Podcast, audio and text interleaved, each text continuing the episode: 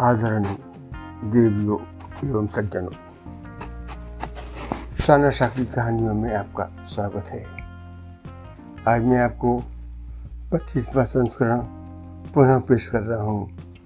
भक्तिभाव से उत्प्रोत लघु कथा। आगे, काशी नगरी में एक अति धार्मिक राजा राज्य करते थे। उन्होंने अपने महल में ही राधा कृष्ण का भव्य मंदिर बनवाया था। इसमें राजा स्वयं भगवान की सेवा में सेवारत रहते।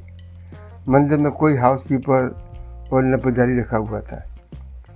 उनकी जगह महाराज स्वयं सारी सेवाएँ करते तथा आरती के बाद भगवान के निकट गर्भ में बैठकर रुदे गली से यह भजन, दर्शन दो घनश्याम नाथ मुरी अखियाँ प्यासी रे।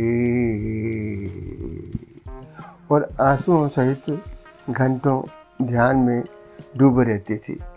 एक दिन अचानक मूर्ति से आवाज़ आई कि, राजा, मैं तुमसे बहुत प्रसन्न हूँ।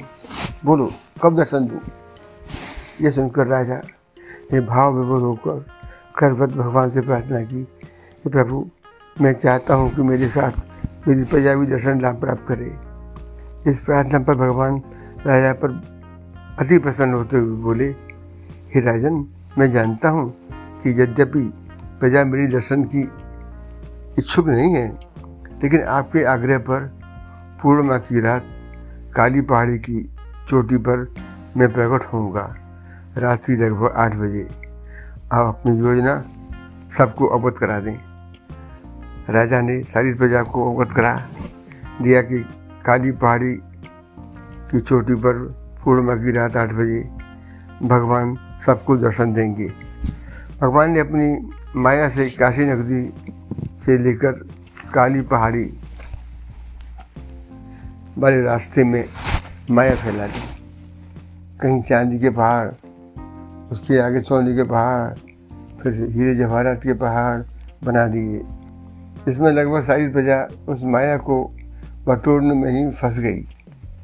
केवल राजा ही काली पहाड़ी पर भगवान के दर्शन लाभ हेतु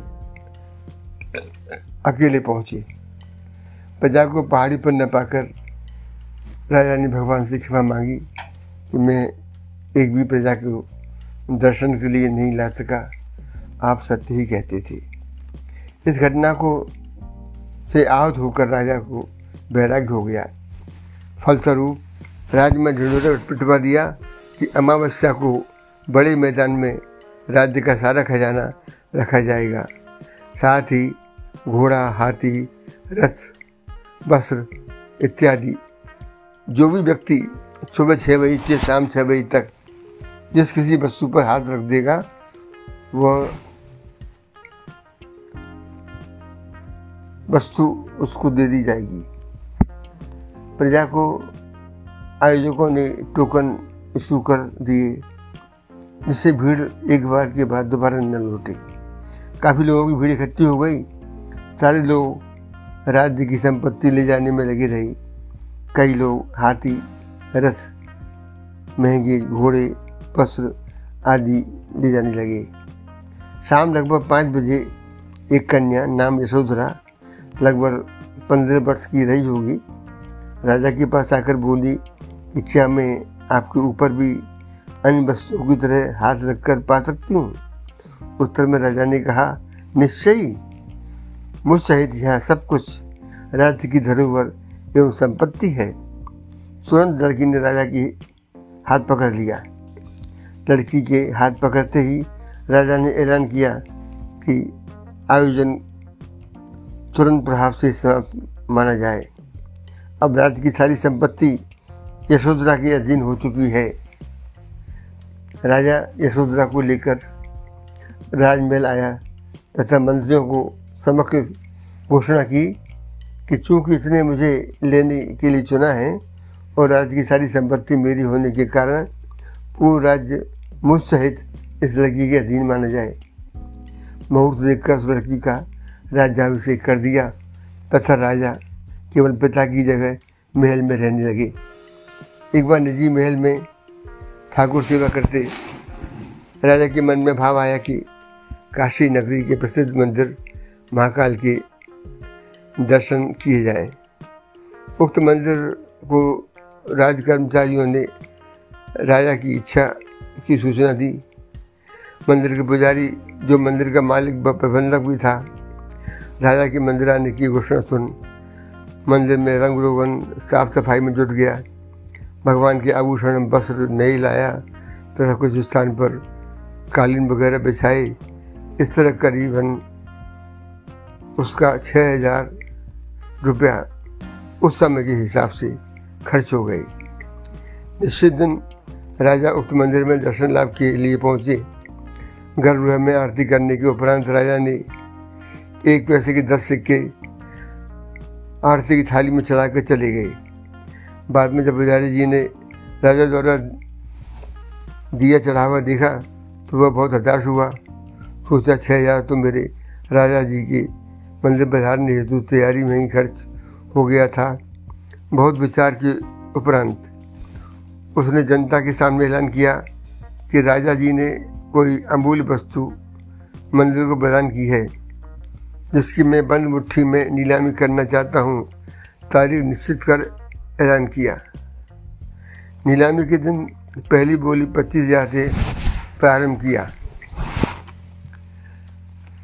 दूसरी बोली पचास हज़ार लगने के बाद भी पुजारी ने बोली फाइनल नहीं की। लोगों ने विचार किया कि राजा ने बहुत मूल्यवान वस्तु मंदिर में भेंट की होगी। तभी पुजारी जी नीलामी और कर रहे हैं, रोक रोक कर रखा है। इतने में महल में किसी ने इसी बीच यशोधरा को अंदर की सारे बतान से अवगत कराया कि राजा केवल एक पैसे की दस सिक्के उक्त मंदिर में चढ़ाकर आए हैं। इसे सुनकर यशोधरा ने तुरंत प्रभाव से नीलामी बंद करवा उक्त पुजारी को महल में हाजिर होने का आदेश दिया। तथा अत्यंत विनम्रता पूर्वक पुजारी जी से कहा, मैं एक लाख रुपए देकर आपकी मुट्ठी में जो राज्य की इज़्ज़त दाव पर लगी है, लेती हूँ। उसी दिन से यह कहावत, बंद मुट्ठी, लाख की, खुल गई तो खाक की, चढ़ता हुई तथा आगे we happy with nothing you will be happy with everything ever राजा को यशोधरा के उक्त निर्णय का पता चला तो वह मनी मन बहुत पसंद हुए तथा एक दिन पड़ोसी राज्य के राजकुमार के साथ यशोधरा का विवाह संपन्न करा, स्वयं बन को चली गई बहनों एवं भाइयों, मेरी कहानी आपको कैसी लगी? कृपया कमेंट्स, लाइक व शेयर करें। धन्यवाद।